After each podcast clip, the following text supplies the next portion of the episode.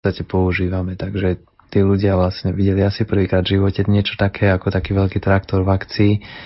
A určite to bolo prekvapenie, lebo doteraz orali vždycky iba pomocou nejakého dobytka a nejakého jednoduchého takého pluhu, ktorými poznali možnosť čierno-bielých fotiek, tak teraz zrazu videli, že poorať sa dá veľmi rýchlo a o mnoho lepšie s traktorom a určite je to inšpiratívne pre nich. Čo im chýba, to je hnoj, lebo všetko je umité, kráv alebo dobytku nemajú, tak nejako e, zveľadiť to bez hnoja dobytku, to je tak nie je jednoduché, ale aj to sa dá docieliť. Hm? Dlhšie to trvá, aby zhnilo niečo e, v kompostoch, no ale rezať konáre, stromčeky a tak ďalej, no alebo špinu, aby to zhnilo a potom aby mali umelé, aj trošku s umelým hnojom teraz v čase môžeme už to dovoliť aby sa tam vôbec niečo urodilo. Pôda je veľmi chudobná. Áno. Čo je červená pôda. Tá pôda je chudobná aj z toho titulu, že tam vyrúbali vlastne tie lesy. To už len čo ostalo. Najlepšia pôda už išla do mora. A nie je tam nejaká výsadba? Asi zrejme štát sa o to vôbec nestará, nejaká výsadba tých stromov, pretože možno aj to by bolo takým riešením. Nedá sa. Tam, kde som, tam nič nie je. Ani v okolí ani ovocné stromčeky, aspoň toto by bolo, lebo treba nahradiť eh, staré ovocné stromčeky, čo už majú roky, roky, už nerodia, takže ako ich nahradiť. Tam musíme určite zautočiť, že aby sme mali školku a začať eh, testovať eh, ovocné stromčeky. Ja sa vrátim k tomu dobrovoľníctvu, takže keď by mal niekto záujem, ako sa dostať tam, alebo kde sa prihlásiť, kde sa ohlasiť, že teda dobre, rád by som pomohol, pomohla najjednoduchšie, keby nakontaktovali oca Augustína, kým je ešte v Európe, alebo potom cez stránku, ktorú má tento projekt, tak by dostali kontakt na niekoho iného. Tá stránka je www.nádejprehaiti.sk alebo potom ďalšia možnosť je cez Salesianov Dona Boska, napríklad, ktorí sídlia na Miletičke. Oni veľmi dobre poznajú oca Augustína a určite by vedeli nasmerovať ich či už teda k nemu na jeho projekt alebo na mnohé iné projekty, ktoré oni majú. Akí dobrovoľníci tam už boli? Z akých oblastí a čo sa im podarilo urobiť? Tak veľmi šikovní boli dvaja Štefanovia z Oravy, ktorí tam boli pred nami, tie predošlé turnusy. Oni došli na miesto, kde vlastne nebolo nič postavené, akurát získali nejakú pôdu a úplne od základov začali budovať tú misijnú stanicu a museli mať tie podmienky skutočne ťažké. To si viem predstaviť, a ktorý som tam bol v lepších podmienkach, lebo nemali ani vodu dovedenú, nemali toľko strojov, toľko materiálu, možno, že ani nemali toľko ľudí ešte po ruke, aby mohli takéto niečo robiť. A veľmi, veľmi rýchlo za pár mesiacov postavili takú základňu, kde sme už mohli celkom pohodlne bývať. Možno, že kým tam ešte nebola voda a elektrika, tak to bolo trošku také ako kempovanie v našich podmienkách, že trošku viac sme sa museli starať aj o seba, o čistotu, o hygienu, o stravu. No a teraz už, jak je tam voda elektrika, tak to začína byť také celku, celku príjemné prostredie, že ľudia, ktorí tam sú, už nemusia toľko času tráviť takýmito vecami, ale môžu sa venovať tomu, na čo tam vlastne došli. No, a z akých materiálov stávajú? Tie domčeky vlastne a stavby sa tam stávajú z tehál, takých nepálených. To je vlastne také cementové tehly. To je cement s pieskom, s vodou, smiešaný a vysušený, daný do formy a vysušený na slnku. Čiže oni si vlastne aj tie tehly robia tam? Áno, áno, s našou pomocou vlastne forma sa dala kúpiť niekde tam v meste, to už poznajú, no a cement tiež treba tam doviezť na nákladnom aute. No a už potom vyrábame takto. Oni ako domáci si to stávajú z kamenia, z prútia a obhažujú si to hlinou. Až poslednom čase tam vznikajú také murované domčeky z takýchto tehal. Vedia si požičať tú formu, prípadne urobiť u nás tehly a už začínajú stavať aj takto.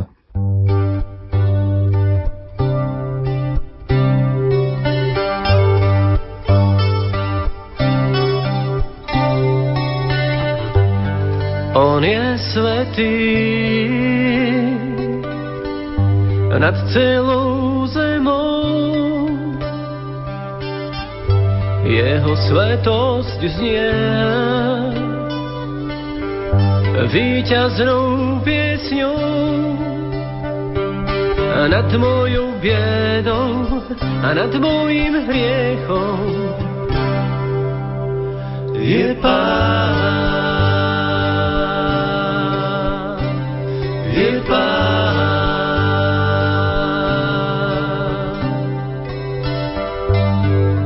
Si svetý nad celou zemou. Tvoja svetosť znie víťaznou piesňou nad mojou biedou a nad mojím hriechom. Si pán, si pán.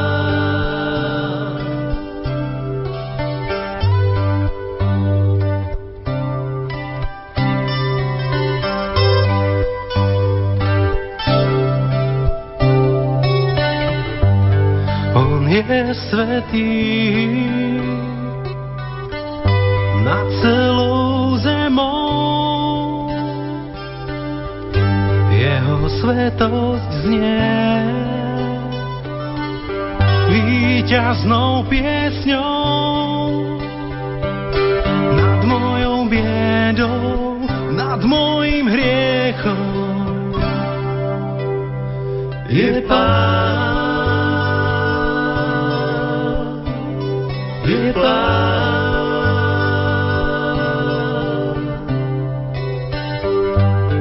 Ty si svetý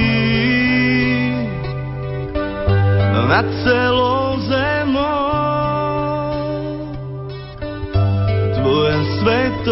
znie víťaznou piesňou.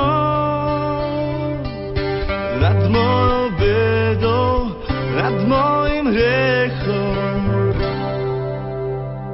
Si Pán,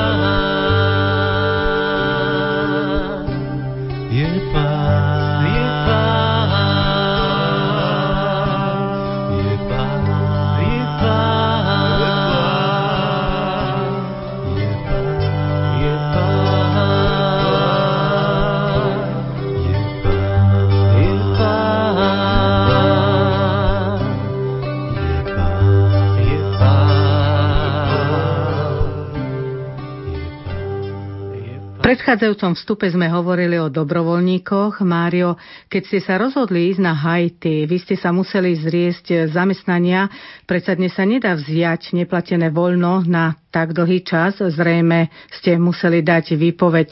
To rozhodovanie asi nebolo jednoduché. Nebojovali ste v sebe s tým ísť, neísť, ako sa rozhodnúť?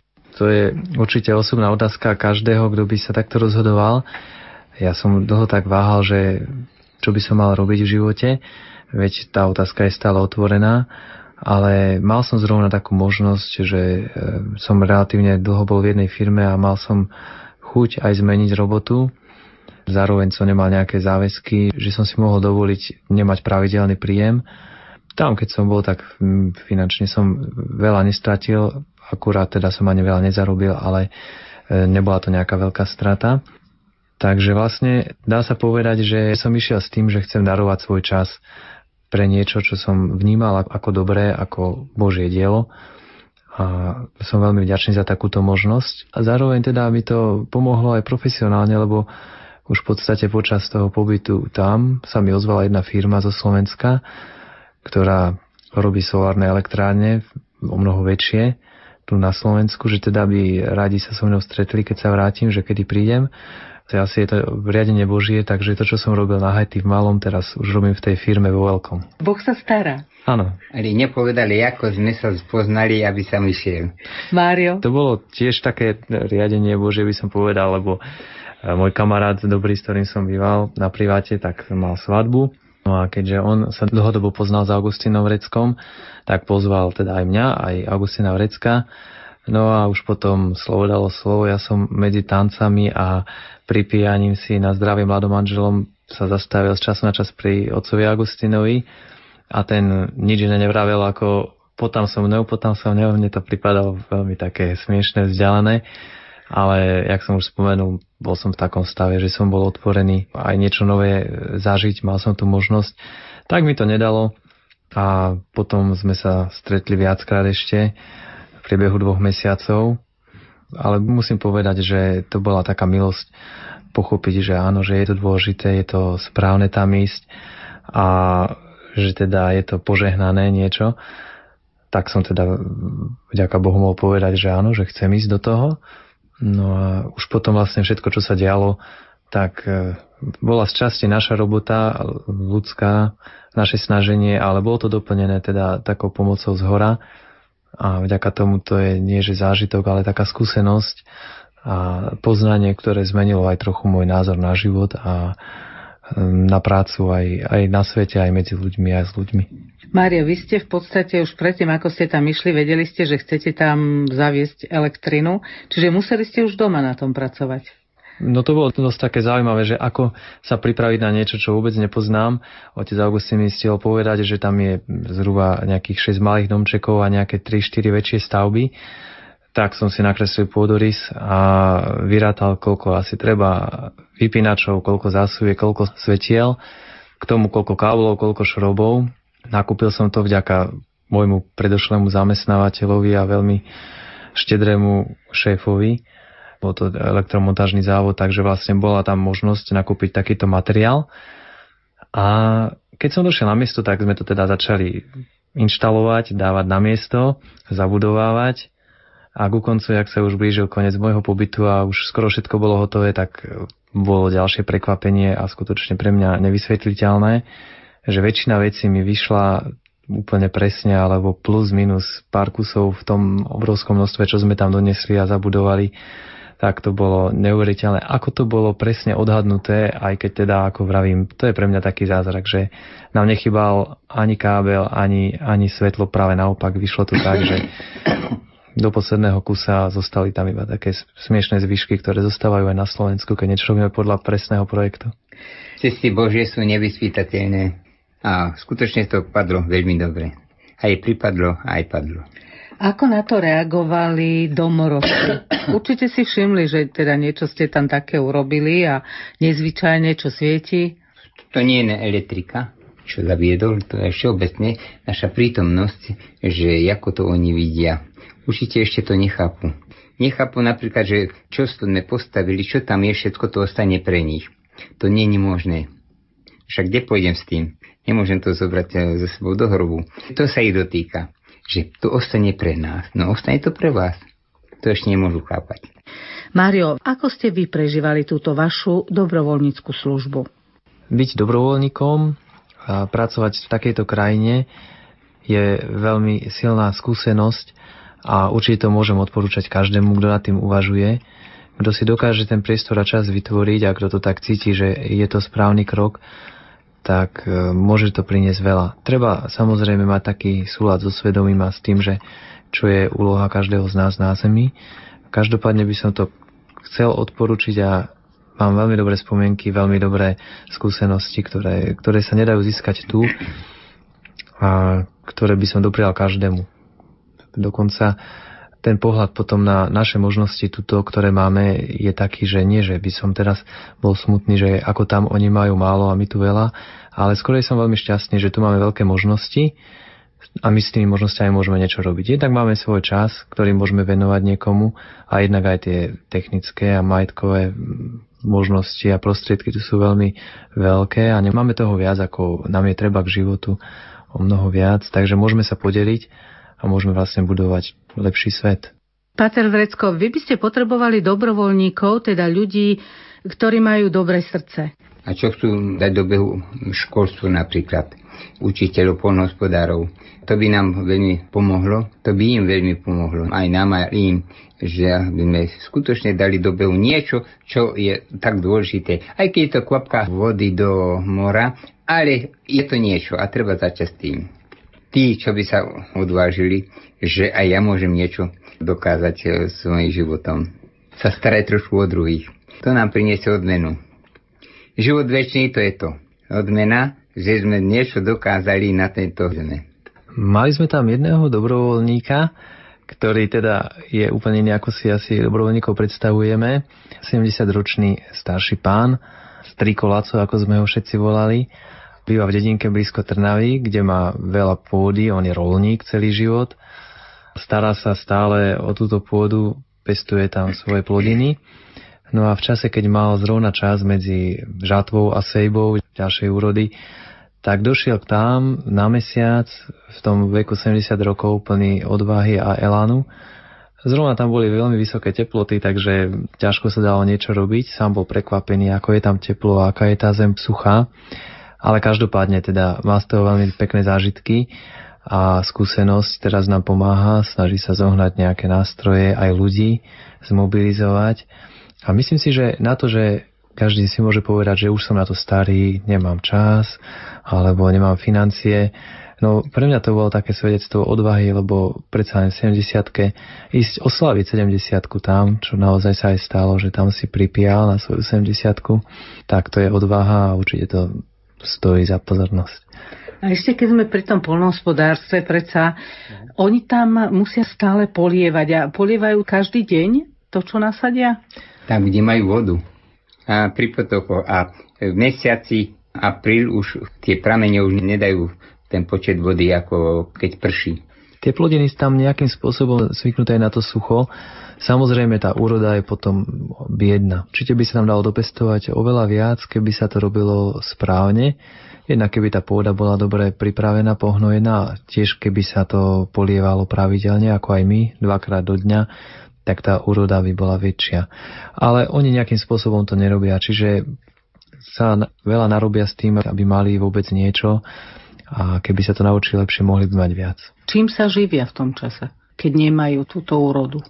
Kopajú, pripravujú, čo môžu. Čo by sme chceli podniknúť, treba otvoriť zem, zásobovať vodu, keď prší, aby tam mali sme aspoň 100 tisíc litrov vody pod zemou. Nie len, že pôjde pod zem, ale že budem používať na polievanie celiny. Keď je tam obdobie suchá, tak e, majú nejaké zásoby, to, čo si dopestovali počas predošlého obdobia, keď boli plodiny. A potom sú tam obdobia, kedy postupne dozrievajú jednotlivé ovocia na stromoch. Čiže môže byť, že napríklad e, je čas grapefruitov, tak hlavná ich strava sú grapefruity alebo papáje, dosť vydatné, alebo nejaké iné ovocie. Podľa toho, aké obdobie, podľa toho aj jedia. Tá krajina vlastne má veľmi dobrú klímu a teoreticky by sa tam dalo dopestovať trikrát do roka tá úroda, lebo je tam skoro stále teplo a až na to, že teda tej vláhy není tak pravidelne dosť, ale to by sa dalo zariadiť. Čiže keby niekto šikovný ich to naučil, tak by mohli mať samozrejme až prebytok jedla. A oni sú ochotní učiť sa? Hej, Chce to ale svoj čas, pretože naučiť ich niečo, naozaj sme si to skúsili, trvá to, chvíľku sú možno tomu neveriaci, chvíľku si myslia, že to sa nám darí, pretože sme bieli, lebo neviem čo, máme možnosti také, aké oni nemajú a možno musia bojovať aj so svojou lenivosťou, aj so zvykmi, ktoré panujú tam celé generácie. Takže keď do toho človek investuje veľa času, tak potom vidí výsledky aj u nich. Je tam trošku náchylnosť k takej nejakej, že len prežiť a ste spomínali tú lenivosť, čiže treba tieto veci prekonať? Alebo? Zrejme áno.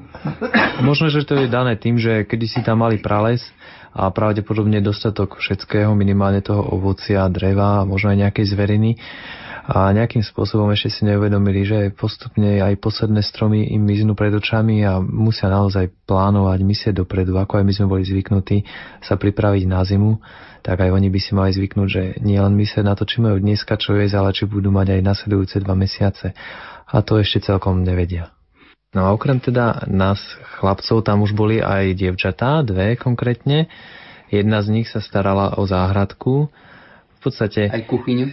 Aj o kuchyňu. Je to veľmi fajn, milé dievča zo Šaštína, ktorá nie, že by mala na to nejaké školy, ale ako každá slovenská devčina, taká správna gazdina sa vedela tam postarať, vedela naučiť aj niečo domáci, aj niečo upiec, medovničky nám tam piekla napríklad.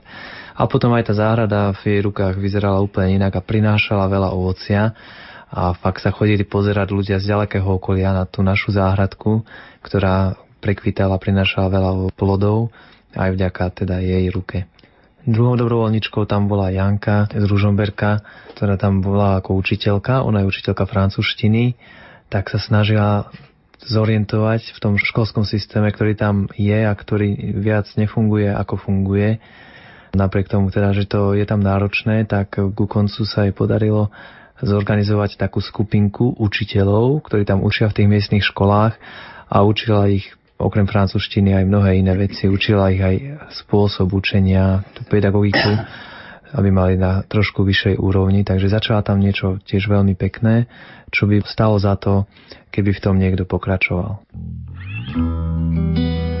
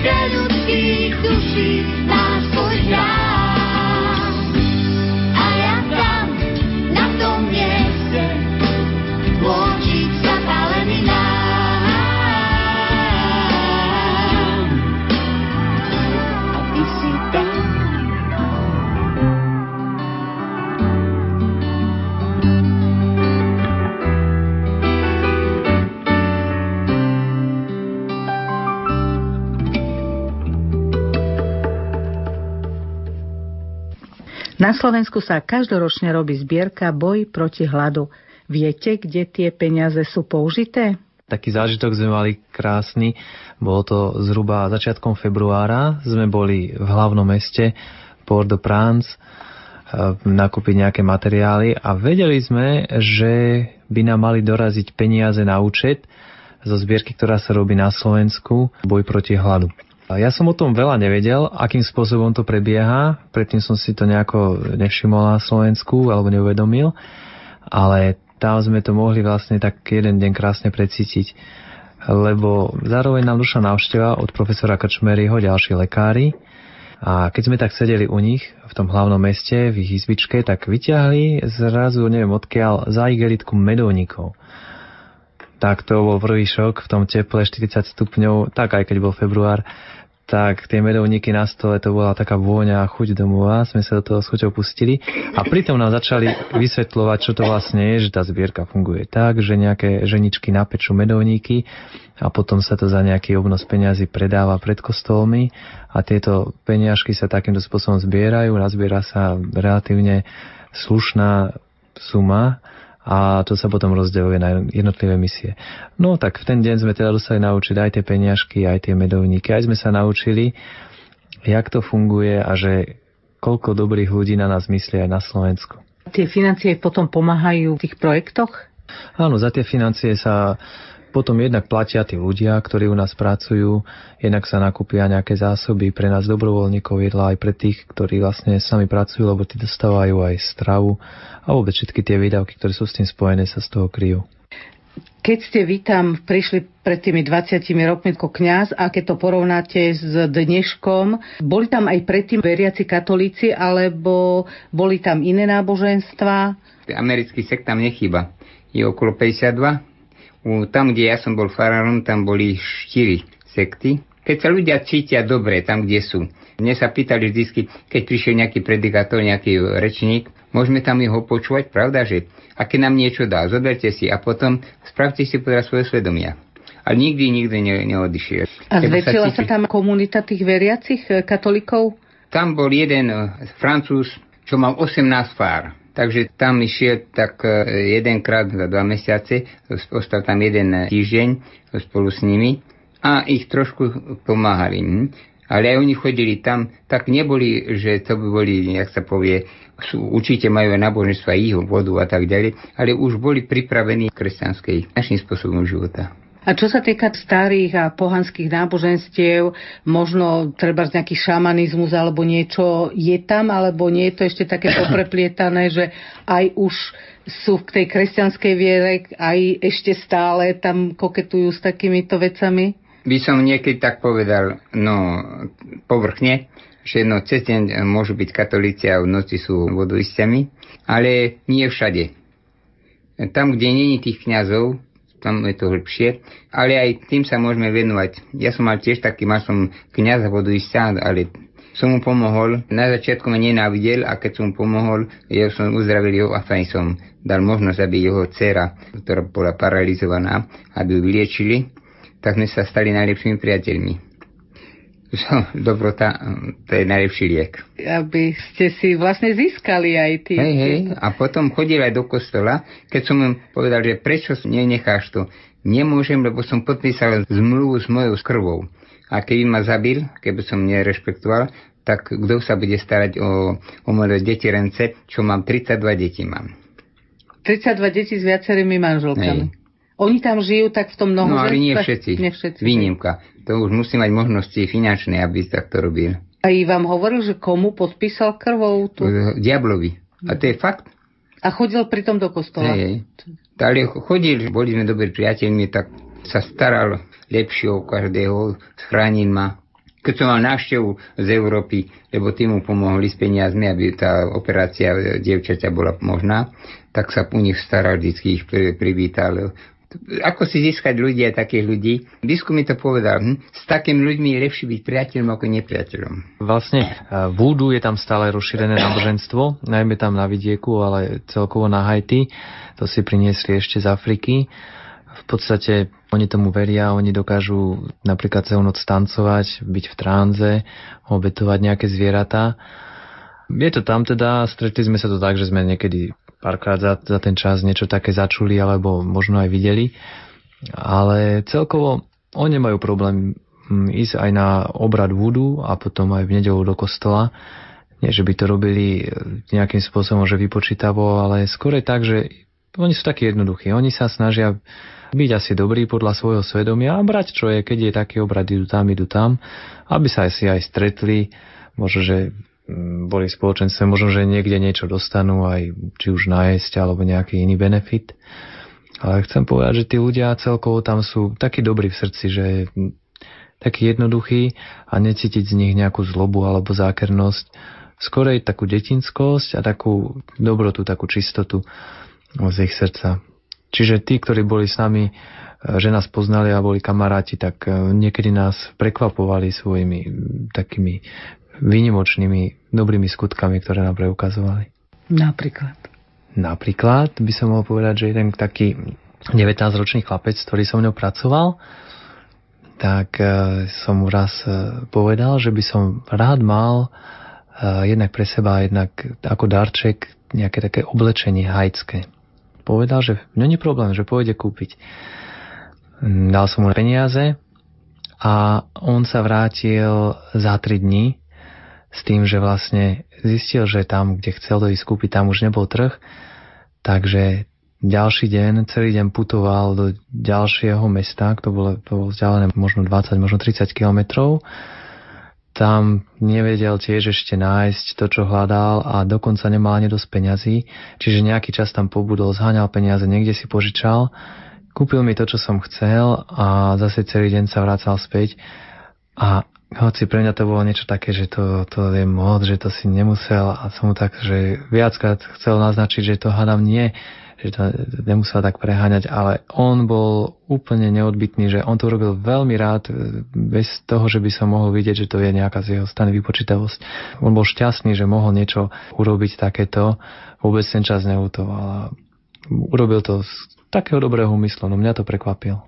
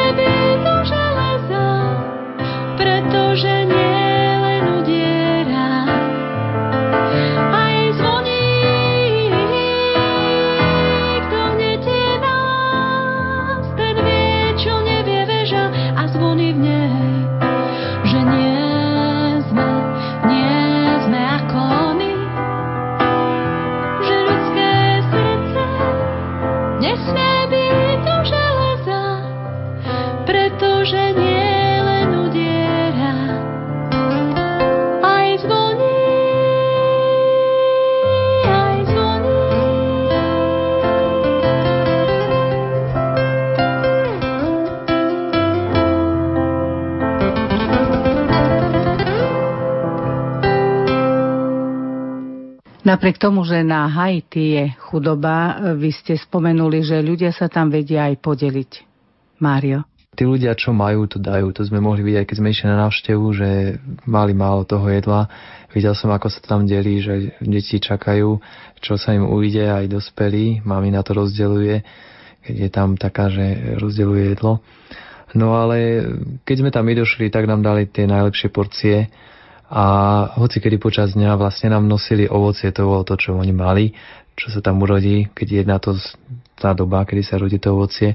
Čiže sme dennodenne pili teda džús z čerstvého ovocia a mali sme tam dostatok tých plodín, ktoré majú, to nám tam nosili. Len Aké tak. ovocie?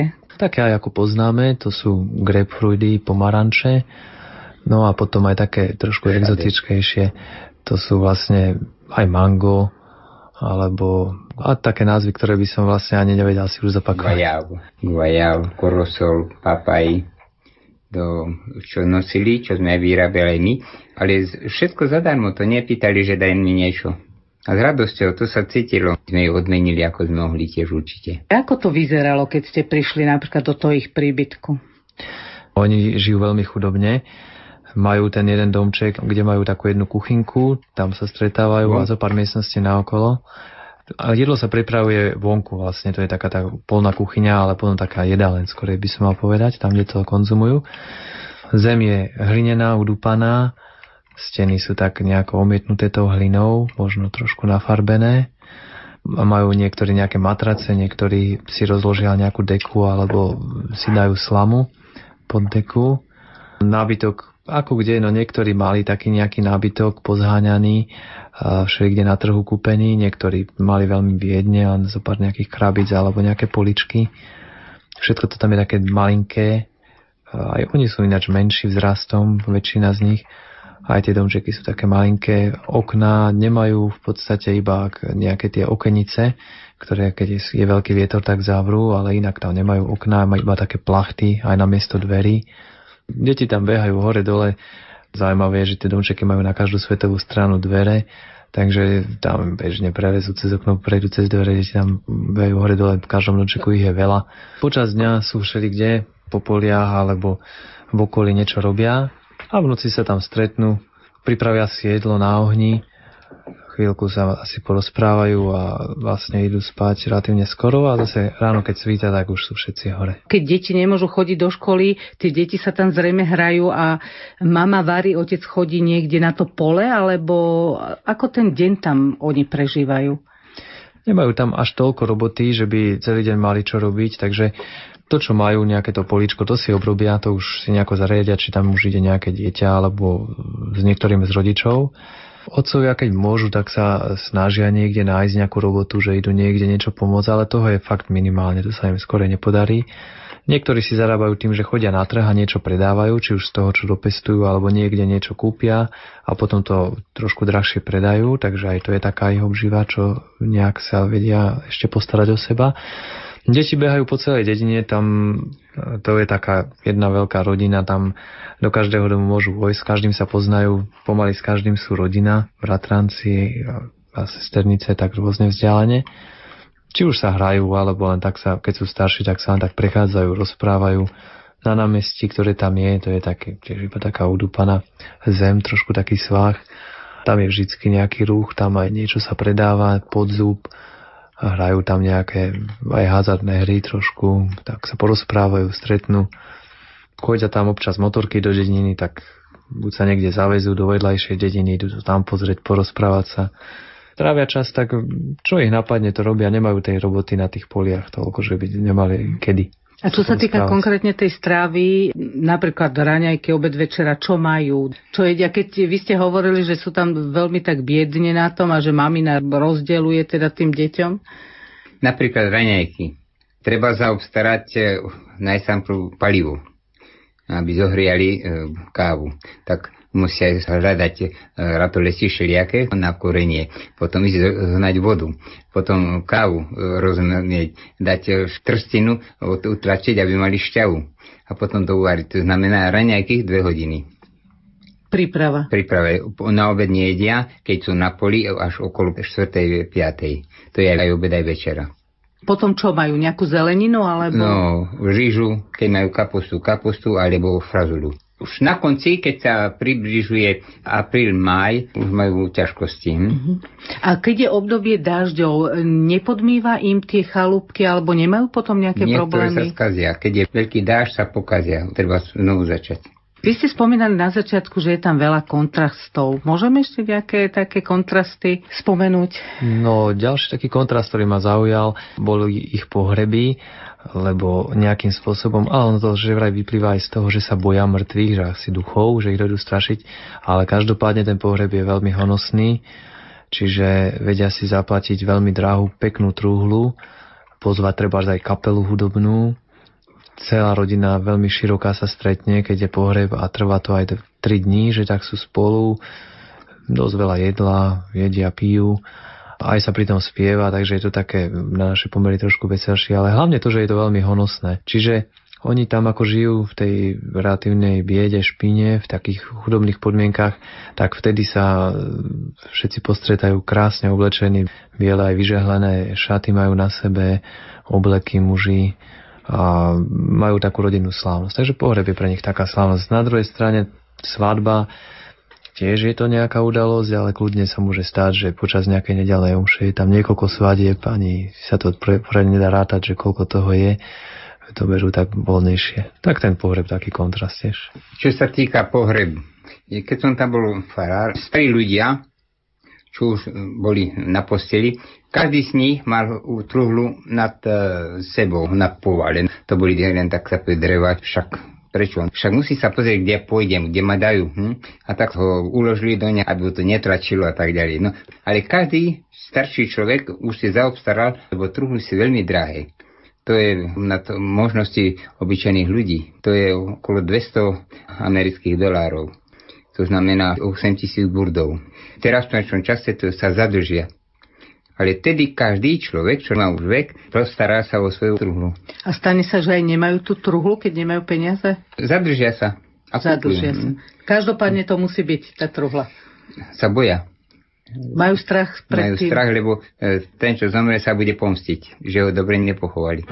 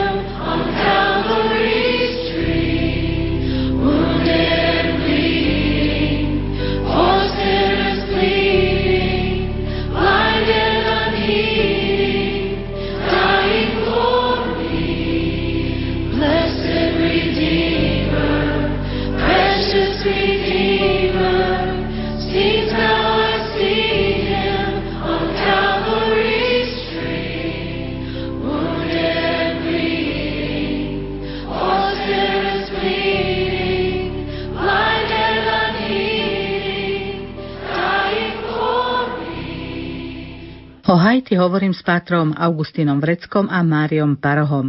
Povedzte teraz niečo o ľuďoch, ktorí tam žijú. Akí sú? Mário, aký dojem ste z nich mali vy za tie 4 mesiace, čo ste tam boli? Keď som došiel do tej dediny, v podstate keď som sa začal stretávať s tými ľuďmi, tak bolo pre mňa veľkým prekvapením, že oni sú dosť inteligentní.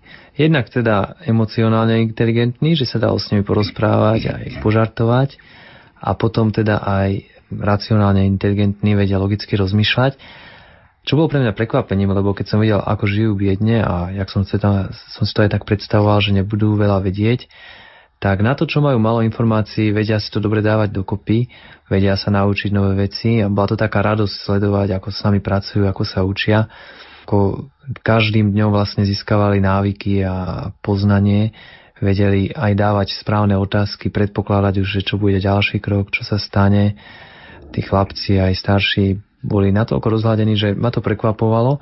A to mi dáva takú nádej, že keby oni boli v takých podmienkách ako my, alebo keby sme im my dokázali zabezpečiť práve tie správne inšpirácie a impulzy, tak oni by dokázali sa postaviť na nohy, dokázali by si predstaviť a vybudovať asi lepšiu budúcnosť.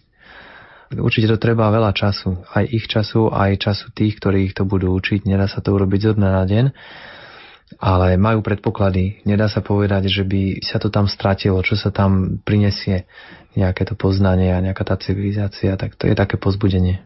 Pater Augustín, ako vy vidíte ich budúcnosť?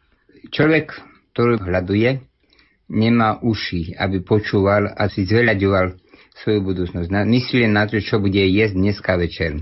Tak im ako majú, viem povedať, že keď im pomôžeme v tej stránke, že aby si vyrábali jedenie, aby sa zvyšovali pokazy, lebo to je zdravie tiež jedenie, tak už môžu potom sa pustiť aj do rozmýšľania na prehlbovať ich e, vedu, aj duchovnú a potom aj sociálnu. S kým sa najlepšie pracovalo, čo sa týka detí, mládeže, stredný vek alebo starší ľudia, čo sa týka ponuky tej viery? Kto to tak najľahšie prijímal? Tí, čo už mali niečo v sebe, tí to chápajú lepšie a hĺbšie.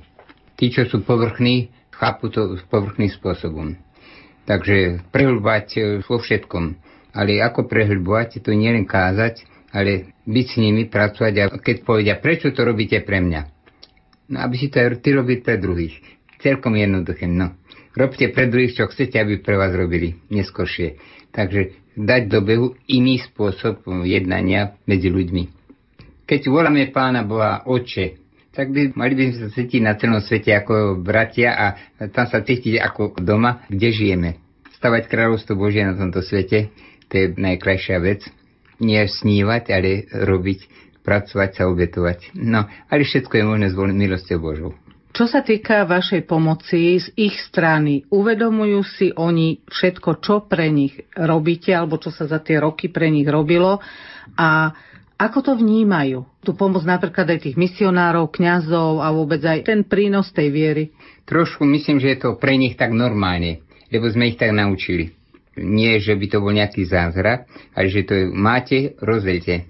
Aj to je dobrá vec. No ale aj oni musia rozdeliť, v čom čo majú a čo sú. Čiže vedia sa aj s tým málom rozdeliť aj... Ale hej.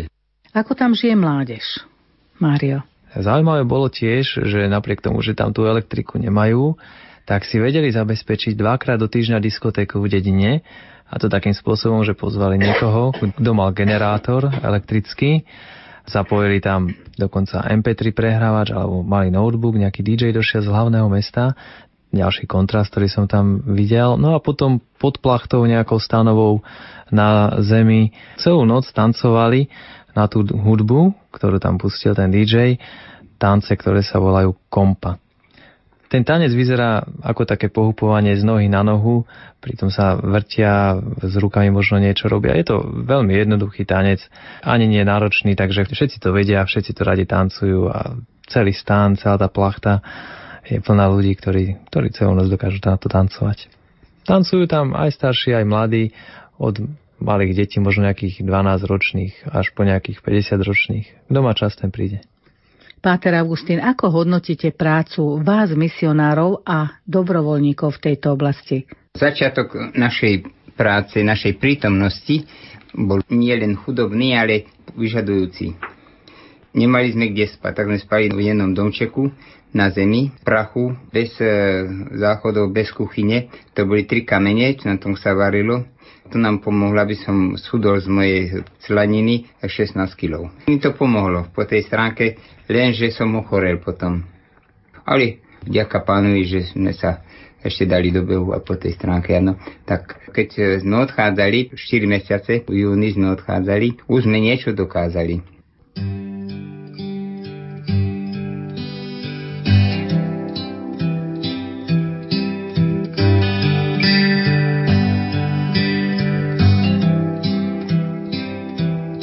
Zatím chvilky jsou to jen, kdy moje duše klesá a já přestávám doufat a snad mám se za to i stydět.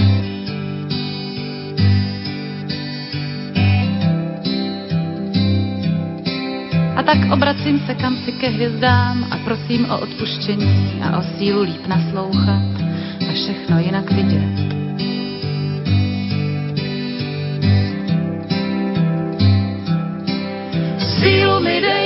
Dej dívat se na strach a pláč, vědět, že svoboda je drahá a trestat je zač.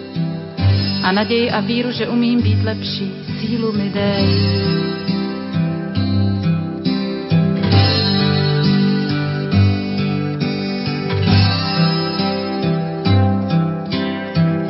Pochopit, co rozumu se vzpírá, sílu mi dej. Uvěřit, že pravda bude vítěz, mi dej. Že ponížení povýšení budou, sílu mi dej. Že od zrna oddělí se plevel, sílu mi dej. Překročit řeku plnou špíny, sílu mi dej. A nemyslet jen na sebe a svou malou, dej. Dokázat odpustit svým nepřátelům, sílu mi dej. A neklesat ve víře a naději, sílu mi dej. Abych nesoudila, a když tak jenom sebe, sílu mi dej. Aby svoboda a láska nade všemi byla, sílu mi. Aby pomsta nezaslepila mé oči, sílu mi dej. Abych snesla všechno, co mě ještě čeká, sílu mi dej. Abych unesla tíhu svobody, sílu mi dej.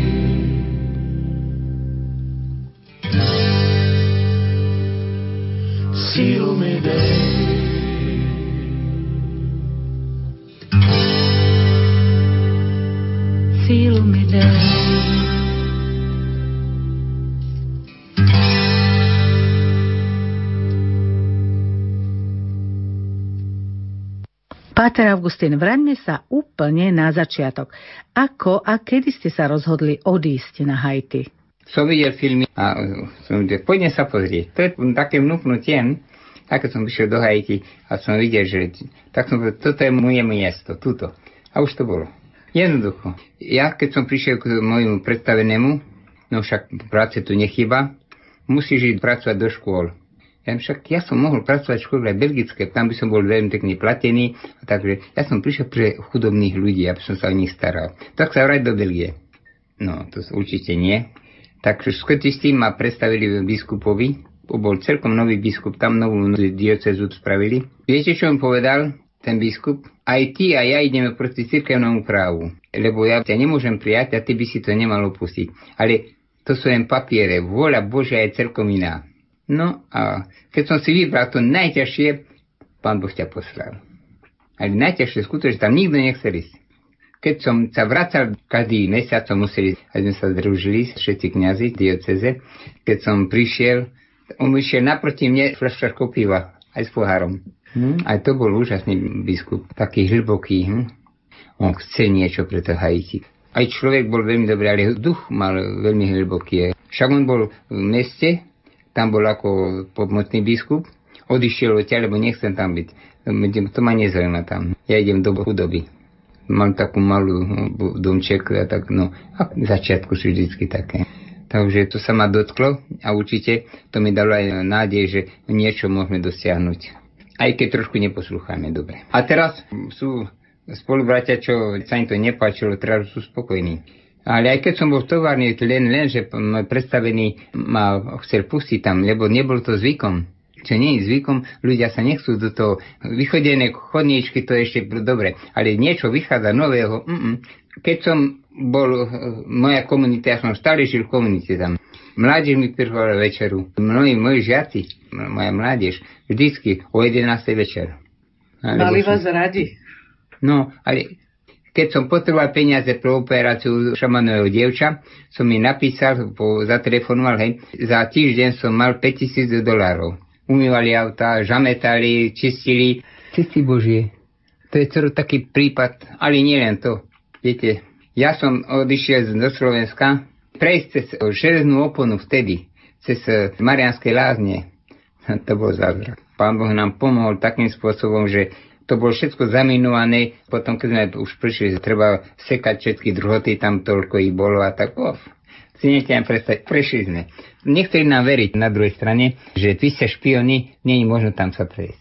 Cesty Božie, znovu. V Haiti, v oblasti, v ktorej ste boli, sa hovorí po kreolsky. Mário, za tie 4 mesiace stihli ste sa niečo naučiť? Skúste jednu vetu po kreolsky. Merci pour cuténu, e me encourageu vini an lagoamit Haiti. No, Čo to znamená? že ďakujeme za to, že ste nás počúvali a pozbudzujeme vás, aby ste prišli za nami do Laguamitu na Haiti. Páter Augustín, pomodlite sa oče náš po kreolsky? Oče náš po kreolsky, čo sme sa modlili koľkokrát každý deň aj s nimi, len aby to skutočne sa stalo realitou tej slova, o čo sa jedná. Papanu, Che non ciela, se pu, pu volonte u fecutia, tanku nás ciela. Nech tvoja vola oče je tak na zemi, ako je aj v nebi. To sa tiež každý deň mi modlia, len aby sa to stalo skutočnosťou. Pénu bezme šaržu a banu žodia. Potrebujeme chlieb, tak potrebujeme každý deň. Ako si ob- zaobstarať s tebou pomocou, pane. Hm? Pardonenu fodnu jo. Tanku no pardonu mun kifenu kišoji. Pakitenu pranam piège diabla a nech banenu chance. Thank you for saving me. What can I say? You are my everything. I will sing your praise. You shed your blood for me. What can I say? You took my sin and shame, a sinner called by name. To je už na dnes všetko, milí poslucháči. Lúčia sa s vami Diana Rauchová, Matúš Brila a od mikrofónu Anna Brilová. Prajeme vám požehnaný týždeň a teraz pokojnú dobrú noc. Great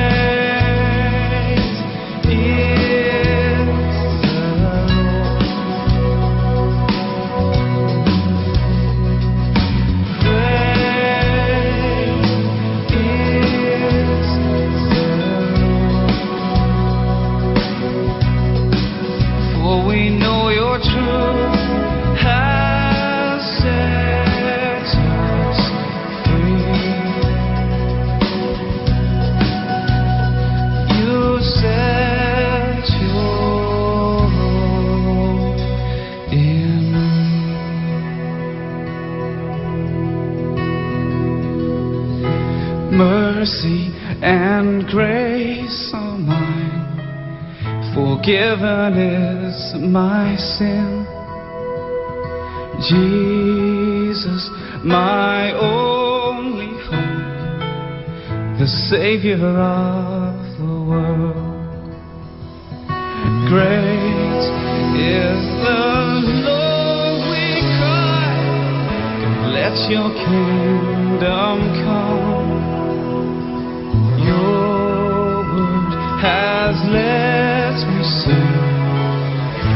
you for saving me. Yeah.